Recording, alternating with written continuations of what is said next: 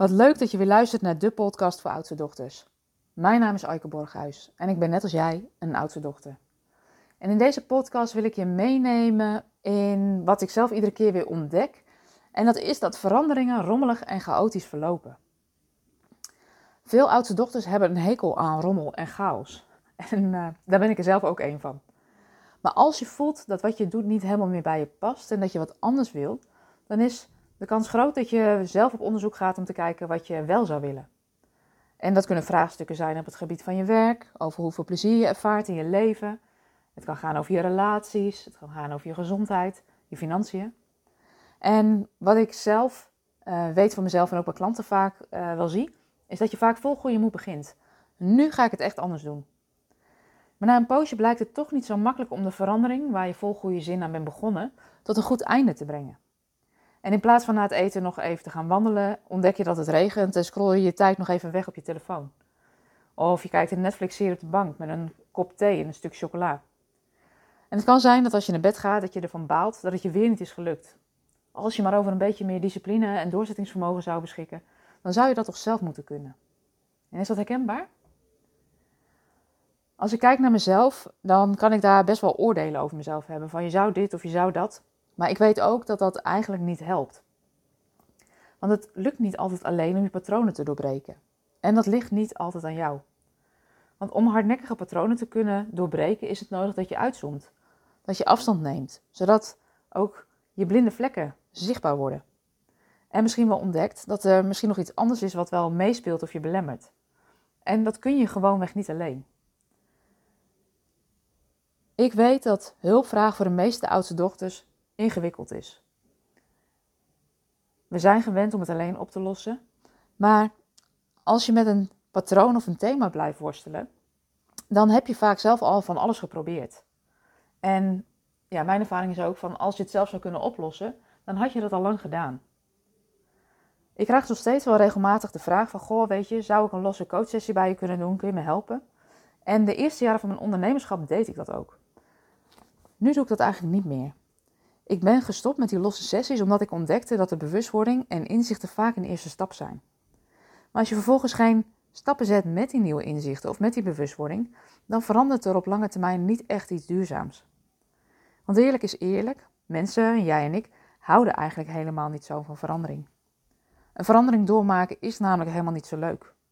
Het wordt rommelig. Je komt jezelf tegen. Je weet het even niet. Je moet dingen anders gaan doen en vraag je af hoe je omgeving hierop gaat reageren. In dat proces kom je vaak momenten tegen dat je liever de handdoek in de ring wil gooien. Want om echt die verandering door te maken, is het belangrijk dat je je bewust wordt en stappen gaat zetten en blijft zetten. Ook als het spannend is. Ook als je weerstand ervaart. Ook als je innerlijke rechter heel luid van zich laat horen. En reken er maar op, dat doet ze, want die innerlijke rechter die gaat vaak extra tetteren op het moment dat je spannende dingen of nieuwe dingen gaat doen. Sinds ik werk met langdurige trajecten, uh, een half jaar tot een jaar, dan zie ik dat de impact van de coaching of van de samenwerking veel groter is. Het is echt een samenwerking waarin je bewust wordt, stappen gaat zetten. En niet alleen van binnen, want daar begint vaak de eerste verandering. Het, mag, het gebeurt eerst in jou, maar daarna ook uh, de stappen die je in de buitenwereld gaat zetten. En dat is iets waarvan ik merk van, hey, door langer met, met klanten samen te werken, zie je ook dat die verandering in die buitenwereld ook echt gaat gebeuren. Wat ik in mijn klant uh, ook altijd leer, is hoe ze hier zelf mee verder kunnen. Dus het is niet alleen een los inzicht, maar je krijgt ook echt de tools en de handvatten om het op lange termijn anders gaan doen. En daarin ervaar ik ook dat samenwerken met klanten echt een samenwerking is. Klanten komen met een vraag en ik loop een tijd met ze mee, waardoor ze inzichten krijgen en stappen kunnen zetten in hun ontdekkingstocht die het leven heet. En wat ik daarin vaak ook zeg, weet je, um, veel oudste dochters zijn bang dat als ze eenmaal voelen dat ze nieuwe stappen zouden willen zetten, dat ze in één keer hun hele leven moeten omgooien. En dat ze denken, nou, dat is veel te groot, daar begin ik gewoon helemaal niet aan. En daardoor eigenlijk blijven zitten waar ze zitten. Maar het is belangrijk dat je juist die kleine stappen gaat zien, die kleine stappen gaat zetten. En dat is ook waar ik zo ontzettend van, kan genieten in de samenwerking met mijn klanten, is dat ik ze dappere stappen zie zetten. Dat ze wel een nieuwe baan zoeken. Ook al zijn ze druk en denken ze, daar heb ik helemaal geen tijd en ruimte voor en weet ik op dit moment eigenlijk nog helemaal niet wat ik wil. Of dat ze een bedrijf opstarten en eindelijk gaan doen wat ze het allerliefste willen, met vallen en opstaan. Daarin zie je vaak ook het moment van, zolang je achter de schermen dingen kan bedenken, op bezig bent met het onderzoek, dat is allemaal heel leuk en dat is allemaal heel fijn. Maar als je dingen in die buitenwereld moet gaan doen, andere stappen moet gaan zetten, dan is dat vaak ook echt heel spannend. En juist dan kan het fijn zijn om iemand te hebben die naast je meeloopt, die je even kan bellen, met wie je even kan sparren, zodat je gewoon weer door kan. Mijn ervaring is dat juist in zo'n langdurige samenwerking of in een samenwerking die langer duurt, dat echte resultaten worden bereikt. Dat er, um, ja, we hebben het net al even gehad over, over het werk, dat je een andere stap zet in je werk of dat je je bedrijf opstart. Maar ook dat je misschien eindelijk tijd maakt voor dat project wat je al zo'n lange tijd zou willen doen, waar zo'n verlangen ligt, maar wat eigenlijk niet de ruimte krijgt die het verdient. Um, het kan bijvoorbeeld betekenen dat je, dat je denkt van hé, hey, ik, uh, ik wil op een andere plek wonen, zodat ik dichter bij mijn kleinkinderen kan zijn um, en daar stappen in zet. Omdat je de oma wil zijn voor je kinderen of voor je kleinkinderen, die jij, ook hebt gehad toen jij uh, klein was. Um, het kan ook zijn dat je ontdekt dat je wat anders in je werk staat, waardoor uh, je baan weer leuk wordt. Dus het gaat ook niet altijd om die enorme stappen, um, maar het mag wel. Wat ik zelf ook vaak zie, wat de trajecten opleveren, is um, dat, het, dat de impact van de trajecten niet alleen groot zijn voor de klanten met wie ik werk, maar ook voor hun omgeving. Als jij bijvoorbeeld als leider van je bedrijf meer ontspannen in je bedrijf staat, dan heeft dat effect op je team. Dan heeft dat effect op de klanten met wie je werkt. Als jij um, je verantwoordelijkheidsgevoel voor je werk iets minder groot kan laten zijn, waardoor je meer tijd en ruimte overhoudt voor je partner en voor je kinderen, dan heeft dat een directe impact jij ruimte maakt voor die projecten die al een tijd aan je trekken, dan geeft dat meer levensenergie, dan geeft dat meer plezier, dan geeft dat meer joy in je leven. En dat zit soms in hele kleine dingen. Een keer door de week op een werkdag naar het filmhuis, terwijl iedereen gewoon aan het werk is, zonder dat iemand te vertellen. Dat zijn van die kleine stapjes die soms al kunnen helpen om ja, meer, meer plezier te ervaren in je leven.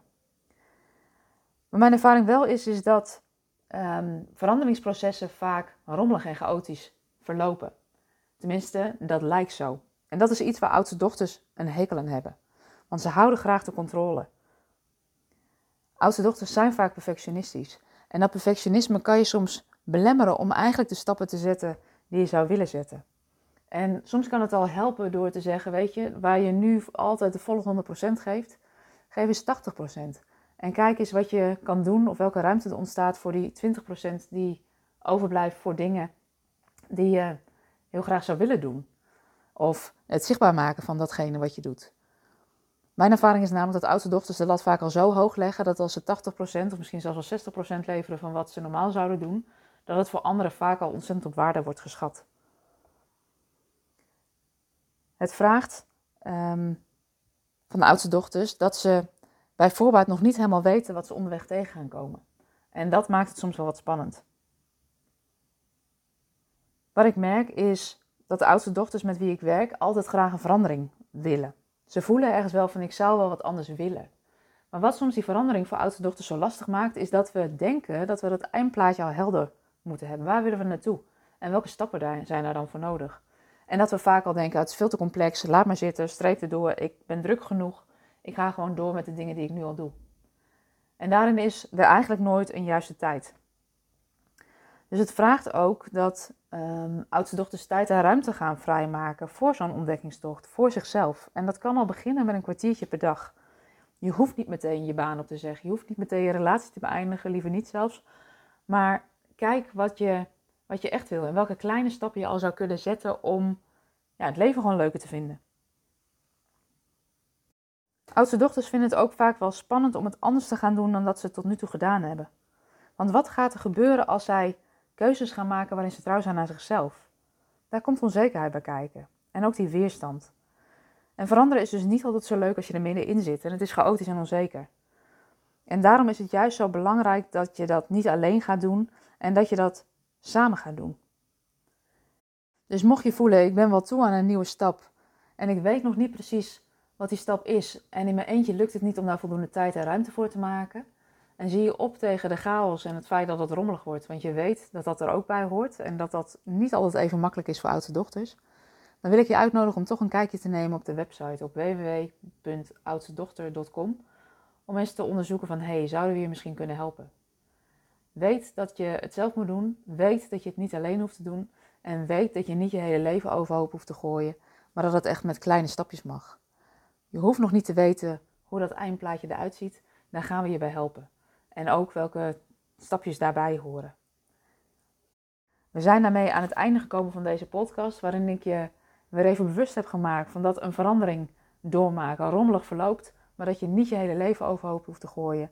En mocht je wat hulp kunnen gebruiken, dat we je graag helpen. Dus ehm, neem gerust contact met ons op.